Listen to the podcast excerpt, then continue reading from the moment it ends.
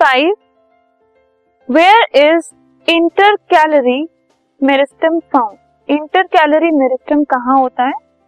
तो the intercalary meristem they are present